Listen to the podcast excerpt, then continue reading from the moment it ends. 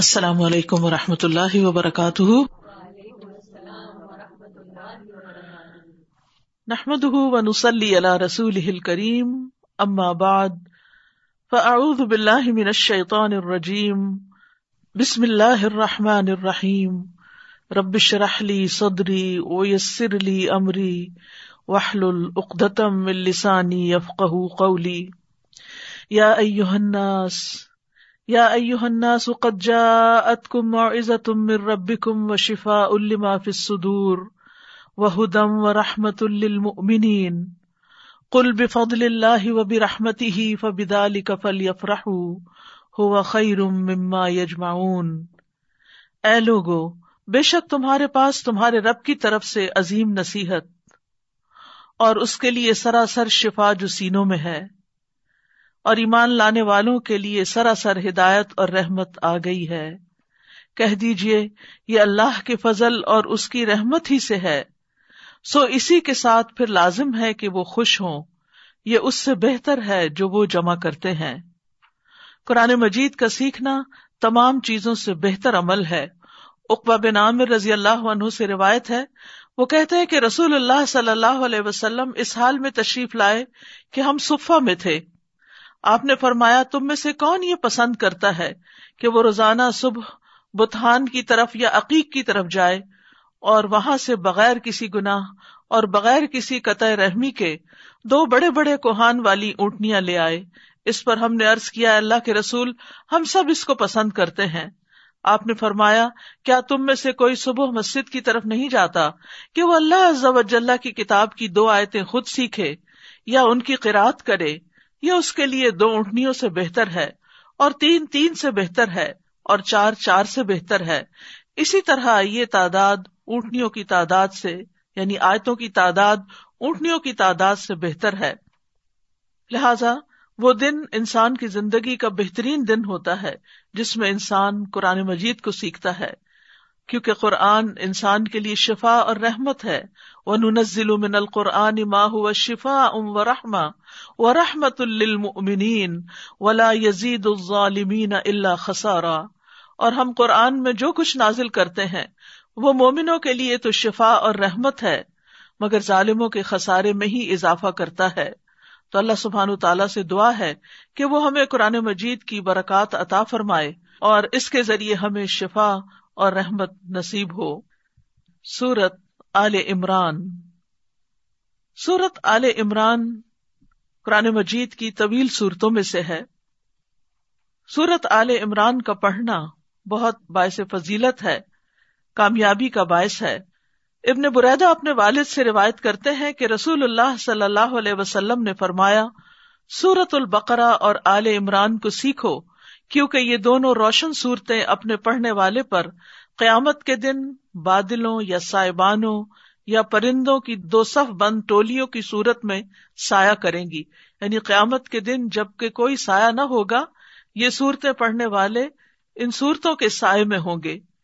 اسی طرح صحیح مسلم کی روایت میں آتا ہے، ابو امامہ باہلی کہتے ہیں کہ میں نے رسول اللہ صلی اللہ علیہ وسلم کو فرماتے ہوئے سنا، قرآن پڑھا کرو کیونکہ یہ قیامت کے دن اپنے پڑھنے والوں کے لیے سفارشی بن کر آئے گا، اور دو روشن صورتوں کو پڑھا کرو، سورت البقرہ اور سورت آل عمران، کیونکہ یہ قیامت کے دن اس طرح آئیں گی جیسے کہ دو بادل ہوں، یا جیسا کہ دو سائبان ہوں، یا جیسے دو پر پھیلائے ہوئے پرندوں کی قطاریں ہوں، اور وہ اپنے پڑھنے والوں کے بارے میں جھگڑا کریں گی۔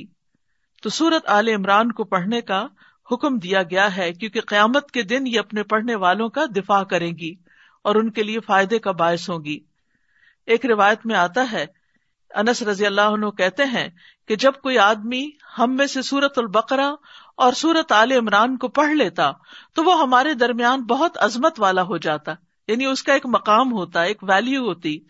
ایک اور روایت میں آتا ہے کہ وہ عظیم شمار کیا جاتا۔ آج بڑا مرتبہ اور مقام اس کو دیا جاتا ہے جس کے پاس دنیا کی دولت یا دنیا کی کوئی بڑی سے بڑی ڈگری ہو، لیکن صحابہ کے نزدیک وہ شخص بڑے مرتبے والا ہو جاتا جو سورت آل عمران کو پڑھ لیتا۔ یہ سورت مدنی سورت ہے، اس کی آیات کی تعداد دو سو ہے۔ نزول کے اعتبار سے یہ سورت الانفال کے بعد نازل ہوئی، اس کا ایک اور نام الزہرا بھی ہے، اسی وجہ سے البقرہ اور آل عمران دونوں کا نام الزہراوین بھی ہے، دو روشن صورتیں، چمکنے والی صورتیں۔ اور آل عمران اس کو اس لیے کہا جاتا ہے کہ اس میں آل عمران کے خاندان کا قصہ بیان کیا گیا ہے، جو کہ ایک بہت بابرکت خاندان ہے۔ عمران حضرت مریم کے والد ہیں، اور مریم علیہ السلام جو ہیں وہ حضرت عیسیٰ علیہ السلام کی والدہ ہیں۔ اور اس صورت میں اللہ تعالیٰ کی قدرت کے مظاہر کا بیان کیا گیا ہے کہ کس طرح مریم علیہ السلام اور ان کے بیٹے عیسیٰ علیہ السلام کی ولادت ہوئی۔ سورت کا آغاز سورت البقرہ کی طرح حروف مقطعات سے ہوتا ہے۔ سورت البقرہ میں بنی اسرائیل سے خطاب تھا، یہاں پر نصارہ سے خطاب ہے۔ سورت البقرہ کا اختتام بھی دعا کے ساتھ ہوتا ہے، اسی طرح آل عمران کا اختتام بھی دعا کے ساتھ ہوتا ہے۔ تو یہ دونوں صورتیں مل کے ایک پیئر بنتی ہیں، اور ان میں بہت سی مماثلتیں بھی پائی جاتی ہیں، جو انشاءاللہ آگے آپ پڑھتے ہوئے دیکھیں گے۔ بسم اللہ الرحمن الرحیم۔ الف لام میم، الف لام میم، اللہ لا الہ الا هو الحی القیوم۔ اللہ کے سوا کوئی الہ برحق نہیں، وہ زندہ ہے، سب کو قائم رکھنے والا ہے۔ یہاں اللہ سبحانہ تعالیٰ کا تعارف کرایا جا رہا ہے کہ حقیقت میں اصل معبود جس کی عبادت ہونی چاہیے وہ اللہ ہی ہے، اور وہ الحی ہے، یعنی ہمیشہ سے ہے، ہمیشہ رہے گا، نہ اس کی کوئی ابتدا ہے نہ کوئی انتہا ہے۔ اور پھر وہ اس وقت بھی تھا جب کوئی اور چیز نہ تھی، وہ جب بھی ہوگا جب کچھ باقی نہ رہے گا۔ القیوم، وہ قائم رکھنے والا ہے، یعنی اسے اپنے وجود کے لیے کسی اور سہارے کی ضرورت نہیں، وہ تمام مخلوقات سے بے پرواہ ہے۔ یہ دونوں نام مل کر ایک بہترین کمبینیشن بناتے ہیں، اور ان کے ساتھ جب دعا کی جائے تو دعا قبول ہوتی ہے۔ انس رضی اللہ عنہ کہتے ہیں کہ میں نبی صلی اللہ علیہ وسلم کے ساتھ تھا کہ ایک آدمی نے دعا کی، یا بدیع السماوات یا حی یا قیوم انی اسألک، اے آسمانوں کو عدم سے وجود میں لانے والے، اے زندہ، اے قائم رہنے والے، میں تجھ سے سوال کرتا ہوں۔ تو آپ صلی اللہ علیہ وسلم نے فرمایا، کیا تمہیں معلوم ہے کہ اس نے کس چیز کے ساتھ دعا کی؟ قسم اس ذات کی جس کے قبضے میں میری جان ہے، اس نے اللہ کو اس کے اس نام سے پکارا کہ جب اس نام کے ساتھ پکارا جاتا ہے تو وہ قبول فرما لیتا ہے، یعنی دعائیں قبول ہوتی ہیں۔ لہٰذا نبی صلی اللہ علیہ وسلم کے بارے میں بھی آتا ہے کہ جنگ بدر کے موقع پر، جبکہ ایک بہت کٹھن مرحلہ تھا اسلامی تاریخ کا، آپ صلی اللہ علیہ وسلم رو رو کر اللہ تعالیٰ کو پکار رہے تھے، اور انہی دو ناموں کے ساتھ دعا کر رہے تھے، یا حی یا قیوم برحمتک استغیث، اے زندہ رہنے والے اور اے قائم رکھنے والے، میں تجھ سے تیری رحمت کی فریاد کرتا ہوں۔ کیونکہ جب اللہ کی رحمت آ جاتی ہے تو کوئی غم غم نہیں رہتا، کوئی پریشانی پریشانی نہیں رہتی۔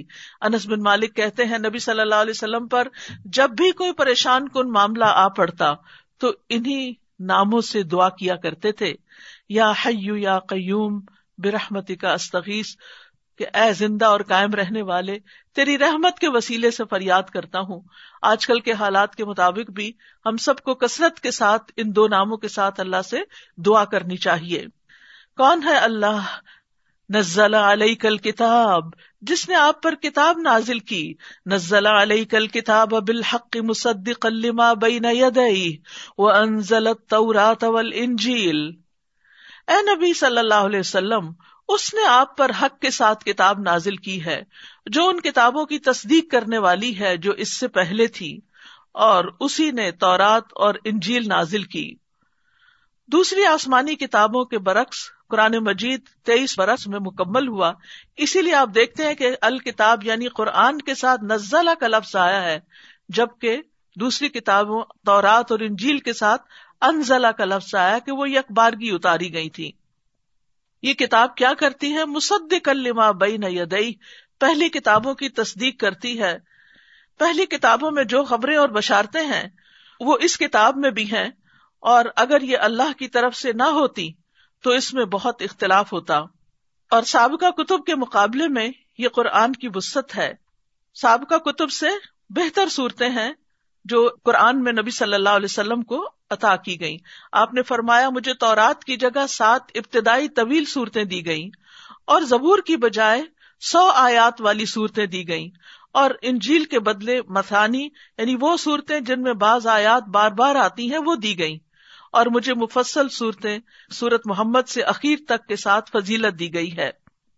من قبل اس سے پہلے هدى للناس وانزل الفرقان ان الذين كفروا بآيات الله لهم عذاب شديد والله عزيز ذو انتقام, اس سے پہلے لوگوں کی ہدایت کے لیے اور اسی نے فرقان یعنی قرآن نازل کیا. یقیناً وہ لوگ جنہوں نے اللہ کی آیات کا انکار کیا ان کے لیے سخت عذاب ہے, اور اللہ بہت زبردست ہے انتقام لینے والا ہے. تو یہاں قرآن مجید کے لیے فرقان کا لفظ بھی آیا ہے کہ یہ حق کو باطل کے درمیان فرق کرتا ہے. پہلی کتابوں میں جو چیزیں شامل ہو گئیں قرآن ان کو واضح کر دیتا ہے کہ ان میں کیا حق ہے اور کیا نہیں. پھر اللہ سبحانہ تعالیٰ کے یہاں خاص دو ناموں کا ذکر کیا گیا ہے کہ وہ عزیز بھی ہے اور ذو انتقام بھی ہے. عزیز کا مطلب ہے وہ جس پر کوئی غالب نہ آ سکے اور نہ کوئی بھاگنے والا اس سے بچ سکے, وہ جو کسی کی پہنچ میں نہیں, جو قدرت کے اعتبار سے سب سے افضل ہے. اور پھر ذو انتقام کے دو معنی ہیں کہ انتقام لینے والا یعنی تقاضا کرنے والا, غلبہ لینے والا. یعنی اگر کوئی شخص اللہ کی نافرمانی کرتا ہے یا اس کے بندوں پر ظلم کرتا ہے تو وہ بدلہ لینے والا بھی ہے. لیکن یاد رکھیے یہ اللہ سبحانہ تعالیٰ کا نام نہیں المنتقم, یہ اللہ سبحانہ تعالیٰ کی فعلی صفت ہے, ٹھیک ہے, یہ اللہ کا نام نہیں. پھر فرمایا ان اللہ لا یخفی علیہ شیء فی الارض ولا فی السماء, بے شک اللہ سے کوئی چیز چھپی ہوئی نہیں نہ زمین میں اور نہ آسمان میں, یعنی آسمان و زمین کی کوئی چیز بھی اس سے چھپی ہوئی نہیں. کسی انسان کا کوئی بھی عمل, کوئی بھی کام, ہاں وہ پوری دنیا سے چھپا لے لیکن اللہ سے چھپا ہوا نہیں ہے. یہ بھی اللہ سبحانہ تعالیٰ کے مکمل علم کی بات ہے. هو الذی یصورکم فی الارحام کیف یشاء لا الہ الا هو العزیز الحکیم, وہی تو ہے جو رحموں میں تمہاری صورت بناتا ہے جس طرح وہ چاہتا ہے, اس کے سوا کوئی الہ برحق نہیں, معبود برحق نہیں, بہت زبردست ہے, خوب حکمت والا ہے. یعنی اللہ سبحانہ تعالیٰ نے ہی ہم سب کو پیدا کیا اور جیسا چاہا بنایا, یعنی کسی کو لمبا, کسی کو چھوٹا, کسی کو موٹا, کسی کو نحیف, کوئی مرد, کوئی عورت, کوئی سفید, کوئی سیاہ, جس طرح کے بھی جس کے چاہے نقش بنائے. اس میں کسی انسان کا کوئی کمال نہیں اگر وہ خوبصورت ہے, اور اگر دنیاوی پیمانوں کے مطابق وہ خوبصورت نہیں تو اس میں اس انسان کا کوئی قصور نہیں. لہذا کسی بھی انسان کی شکل و صورت پر ہم میں سے کسی کو کبھی کوئی اعتراض نہیں ہونا چاہیے. تو اللہ سبحانہ و تعالیٰ ہی المصور ہے. یہاں اللہ تعالیٰ کی پھر ایک صفت کا ذکر آ گیا ہے, اور حقیقت یہ ہے کہ اس نے جو بھی صورت بنائی وہ اچھی ہی بنائی. وصورکم فاحسن صورکم, اور جیسے چاہی بنائی. فی ای صورت ما شاء رکبک, کہ پھر تجھے جس صورت میں اس نے چاہا جوڑ دیا. وہ ماں کے پیٹ میں تین پردوں میں انسان کی تخلیق کرتا ہے اور وہاں ہماری صورتیں بنتی ہیں. اور پھر اس میں نصارہ کا بھی رد ہے کہ الہ تو وہ ہے جو تخلیق کرتا ہے, جو پیدا کرتا ہے. تو حضرت عیسیٰ علیہ السلام نے تو کسی کو پیدا نہیں کیا. هو الذی انزل علیک الکتاب منہ آیات محکمات ہن ام الکتاب وأخر متشابہات فأما الذین فی قلوبہم زیغ فیتبعون ما تشابہ منہ ابتغاء الفتنہ ابتغاء الفتنہ وابتغاء تأویلہ وما یعلم تأویلہ الا اللہ والراسخون فی العلم یقولون آمنا بہ کل من عند ربنا وما یذکر الا اولو الالباب. وہی ہے جس نے آپ پر کتاب نازل کی, یعنی یہ قرآن اللہ نے اتارا, جس میں محکم واضح آیات ہیں جو اصل کتاب ہیں اور کچھ دوسری متشابہ ہیں. وہ لوگ جن کے دلوں میں ٹیڑھ ہے وہ اس میں سے فتنے اور تاویل کی تلاش میں متشابہ آیات کے پیچھے لگ جاتے ہیں، حالانکہ ان کا حقیقی مطلب اللہ کے سوا کوئی نہیں جانتا، اور جو علم میں پختہ کار ہیں وہ کہتے ہیں ہم اس پر ایمان لائے، سب کچھ ہمارے رب کی طرف سے ہے اور نصیحت تو صرف عقل والے ہی حاصل کرتے ہیں۔ یاد رکھیے کہ محکمات وہ آیات ہیں جن میں اوامر یعنی احکامات، نواہی یعنی جن چیزوں سے روکا گیا ہے، احکام، مسائل، قصص، حکایات، یعنی وہ چیزیں جن کا مفہوم بالکل واضح اور اٹل ہے، جن آیات کے معنی میں کوئی دو چیزیں نہیں پائی جاتی، جن آیات کو سمجھنے میں کوئی مشکل نہیں ہوتی، کوئی اشکال نہیں پایا جاتا۔ اس کے برعکس جو آیات متشابہات ہوتی ہیں وہ وہ ہوتی ہیں جن میں ایک سے زائد معنی ہو سکتے ہیں اور جن کو سمجھنے میں مشکل پیش آ سکتی ہے۔ تو بہرحال یہ دونوں طرح کی آیات اللہ سبحانہ وتعالی نے ہی نازل کی، اور اس لیے نازل کی تاکہ ہمارا امتحان لے کہ ہم ایمان لاتے ہیں یا نہیں۔ متشابہات کی مثال میں مثلاً یاجوج ماجوج کا ذکر ہے قرآن مجید میں، لیکن یہ نہیں بتایا گیا کہ وہ کب نکلیں گے اور کہاں سے نکلیں گے، وہ کہاں پر چھپے ہوئے ہیں۔ اسی طرح عیسیٰ علیہ السلام کا ظہور کب ہوگا، اور اسی طرح جیسے سورتوں کے شروع میں حروف مقطعات ہیں تو ان کی حقیقت کیا ہے۔ تو یہ سب کچھ دراصل اللہ سبحانہ وتعالی ہی کی حکمت سے نازل ہوا ہے، تو اللہ سبحانہ وتعالی ہی کو معلوم ہے کہ اس نے کوئی بھی چیز کیوں اتاری۔ ہمارا کام کیا ہے کہ ہم سب پر ایمان لائیں، ان سب آیات پر ایمان لائیں کہ یہ سب کچھ ہمارے رب کی طرف سے ہے۔ لیکن کچھ لوگ ایسے ہوتے ہیں کہ جن کے دلوں میں کجی ہوتی ہے، ٹیڑھ ہوتا ہے، ان کے دلوں میں کوئی خرابی ہوتی ہے، مثلاً کوئی عجب ہو سکتا ہے، اپنے علم پر بڑا ناز ہو سکتا ہے، تو وہ کیا کرتے ہیں، ایسی آیات کے پیچھے پڑ جاتے ہیں جو عام لوگوں کو سمجھ نہیں آتی، پھر ان کے اپنے من مانے مطلب نکال کر لوگوں کے سامنے وہ ہیرو بنتے ہیں کہ ہم نے ان کا مطلب دریافت کر لیا ہے جو آج تک امت کے کسی بھی انسان کو پتہ نہیں تھا۔ تو اس چیز سے بچنا چاہیے۔ تو اسی لیے اللہ تعالیٰ فرماتے ہیں کہ جن کے دلوں میں ٹیڑھ ہوتا ہے وہ متشابہات کے پیچھے لگ جاتے ہیں، فتنے کی تلاش میں اور اس کے مطلب کی تلاش میں۔ وَمَا يَعْلَمُ تَأْوِيلَهُ إِلَّا اللَّهُ، حالانکہ اس کا اصل مطلب اللہ کے سوا کسی کو معلوم نہیں، کہ وہی جانتا ہے ان کا مفہوم کب واضح کرنا ہے۔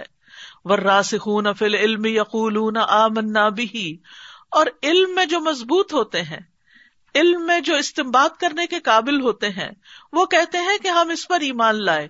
کل من عند ربنا، ہم سب کا بھی یہی طرز عمل ہونا چاہیے کہ قرآن میں جو کچھ بھی پڑھیں، محکمات میں سے ہو یا متشابہات میں سے، ہمیں کہنا چاہیے یہ سب ہمارے رب کی طرف سے، کل من عند ربنا وما یذکر الا اولو الالباب، لیکن نصیحت تو عقل والے ہی پکڑتے ہیں۔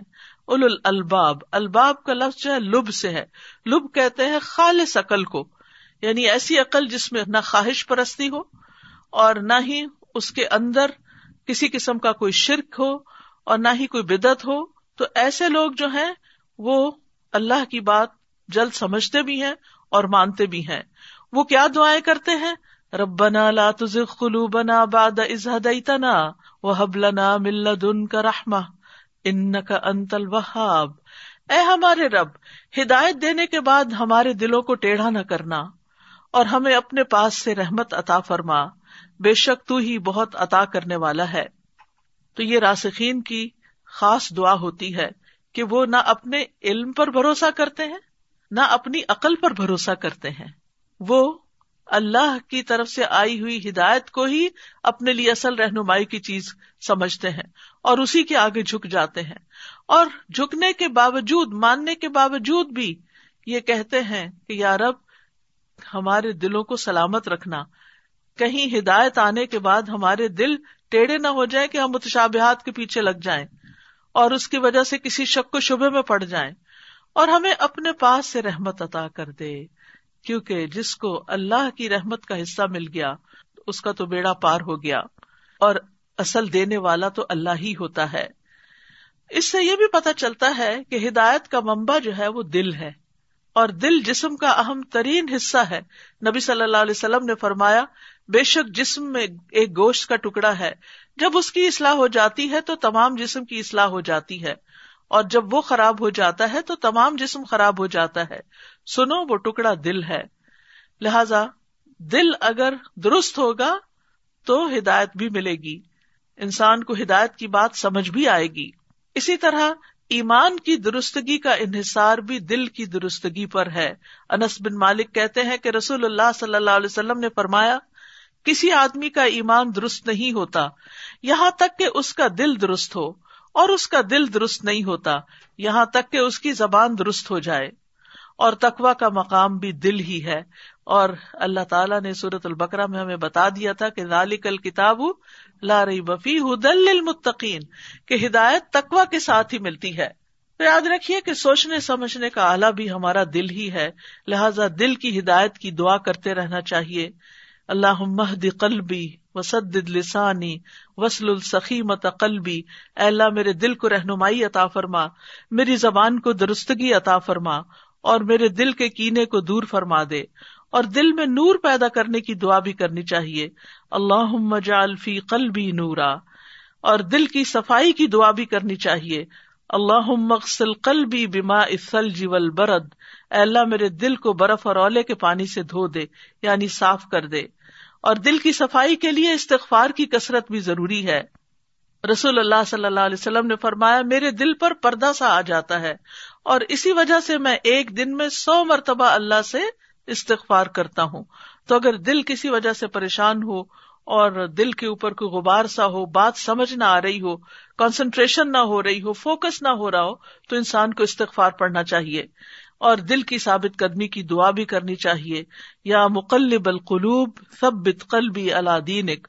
اور دل کے ایمان سے مزین ہونے کی دعا بھی کرنی چاہیے کہ اللہم حبب الینا الایمان وزینہ فی قلوبنا، اے اللہ ایمان کو ہمارے لیے محبوب بنا دے اور اسے ہمارے دلوں میں مزین کر دے، خوبصورت کر دے، یعنی ایمان ہمارے لیے سب سے زیادہ خوبصورت چیز ہو دل میں۔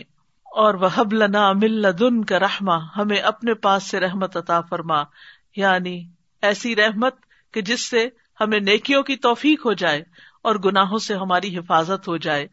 انک انت الوہاب، بے شک تو ہی بہت بڑی بخشش عطا کرنے والا ہے، تیرے انعامات اور عطیات بے حد وسیع ہیں، تیرے احسانات بے شمار ہیں، تیری سخاوت سے ساری مخلوقات فائدہ اٹھاتی ہیں۔ اور کیا دعا ہے راسخون فی العلم کی، ربنا انک جامع الناس لیوم لا ریب فیہ ان اللہ لا یخلف المیعاد، اے ہمارے رب یقیناً تو لوگوں کو ایسے دن میں جمع کرنے والا ہے جس کے آنے میں کوئی شک نہیں، بے شک اللہ وعدے کی خلاف ورزی نہیں کرتا۔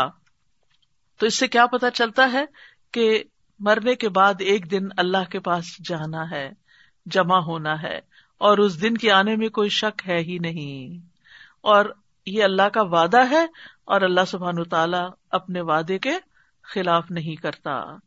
تو یہاں پر راسخون فی العلم کی ایک طرح سے تعریف بھی ہے انڈائریکٹلی، کہ کتنی بہترین دعائیں وہ مانگتے ہیں۔ وہ وہ لوگ ہوتے ہیں جو صرف علم نہیں رکھتے، علم کے ساتھ عمل میں بھی پختہ ہوتے ہیں، جو آخرت پر بھی یقین رکھتے ہیں، جو اللہ سے معافی مانگتے ہیں، جو اللہ کا احسان یاد رکھتے ہیں، اس کی رحمتوں کا سوال کرتے ہیں، قیامت کے دن پر ایمان رکھتے ہیں۔ تو ہمیں بھی اللہ سے دعا کرنی چاہیے کہ اللہ تعالیٰ ہمیں علم رسوخ اور پختگی اور گہرائی عطا کرے، تاکہ ہمارے اندر بھی یہ کوالٹیز آئیں جو اللہ تعالیٰ کو پسند ہیں۔ پھر فرمایا، ان الذین کفروا لن تغنی عنہم اموالہم ولا اولادہم من اللہ شیئا واولئک ہم وقود النار، بے شک جن لوگوں نے کفر کیا ان کے مال اور ان کی اولاد انہیں اللہ کے عذاب سے بچانے میں ہرگز کام نہ آئیں گے، اور یہی وہ لوگ ہیں جو آگ کا ایندھن ہے، یعنی کافر کے مال اور اولاد اس کو آگ سے یا عذاب سے بچا نہ سکیں گے۔ دنیا میں آپ دیکھیے کہ سب کی دوڑ مال و اولاد کے لیے لگی ہوئی ہے، یا بچوں کو پالنے، ان کو تعلیم دینے، ان کو کامیاب کرنے کے لیے دن رات بھاگ دوڑ کر رہے ہیں، محنت کر رہے ہیں، یا پھر مال کے پیچھے دوڑ رہے ہیں۔ لیکن افسوس یہ کہ انسان اس بات کو نہیں سمجھتا کہ آخرت میں یہی دو چیزیں فائدہ نہیں دیں گی اگر ایمان نہ ہوا۔ ہاں ایمان کے ساتھ ان دو چیزوں کو انسان صحیح جگہ استعمال کرتا ہے, صحیح طریقے سے استعمال کرتا ہے, جس وجہ سے یہ چیزیں اس کے لیے مددگار ہو جاتی ہیں. قیامت کے دن کسی کفر کرنے والے کو ڈھیروں مال, زمین بھر سونا بھی اگر وہ پیش کر کے جہنم کے عذاب سے بچنے کی کوشش کرے گا تو بچ نہ سکے گا.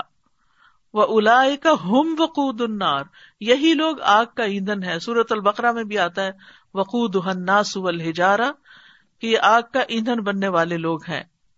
كَدَأْبِ آلِ فِرْعَوْنَ وَالَّذِينَ مِن قَبْلِهِمْ كَذَّبُوا بِآيَاتِنَا فَأَخَذَهُمُ اللَّهُ بِذُنُوبِهِمْ وَاللَّهُ شَدِيدُ الْعِقَابِ. ان کا حال بھی آل فرعون اور ان لوگوں کی طرح ہے جو ان سے پہلے تھے.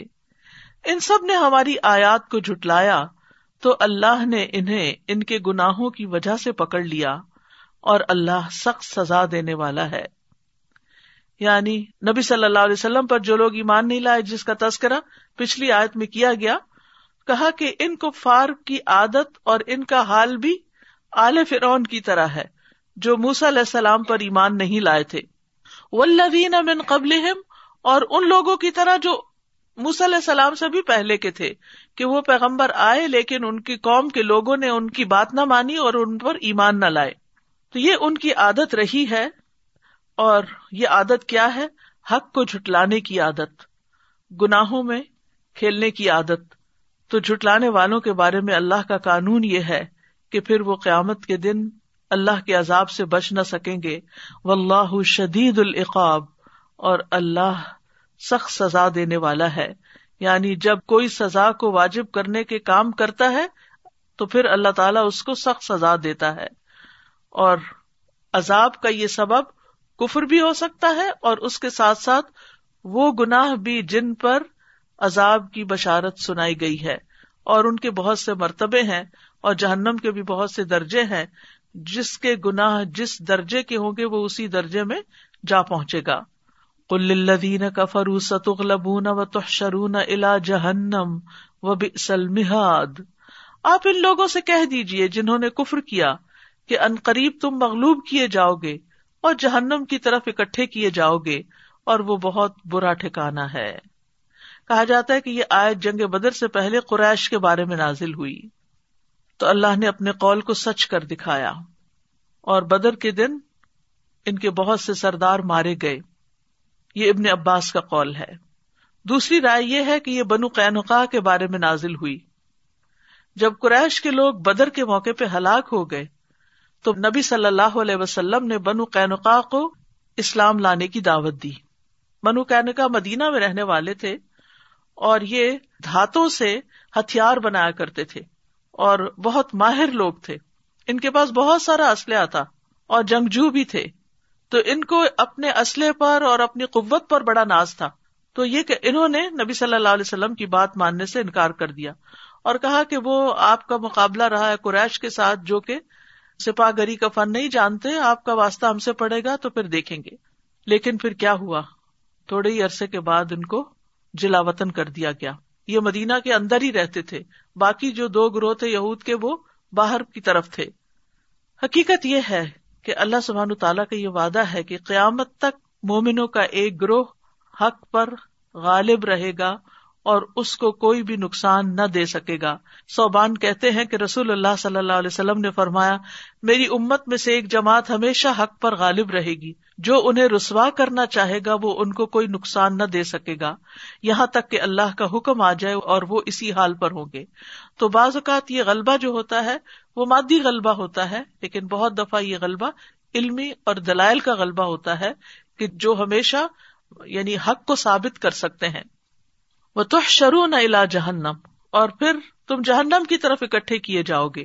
یعنی کافر کے لیے دنیا کے علاوہ آخرت میں بھی رسوائی ہے, اور وہ بدترین ٹھکانہ ہے. یعنی جن لوگوں نے پیغمبروں کی بات ماننے سے انکار کیا, اپنے پیغمبروں کو جھٹلایا, ہم شروع سے لے کے حضرت نوح علیہ السلام سے لے کر محمد صلی اللہ علیہ وسلم تک دیکھتے ہیں کہ ان کا انجام اچھا نہ ہوا.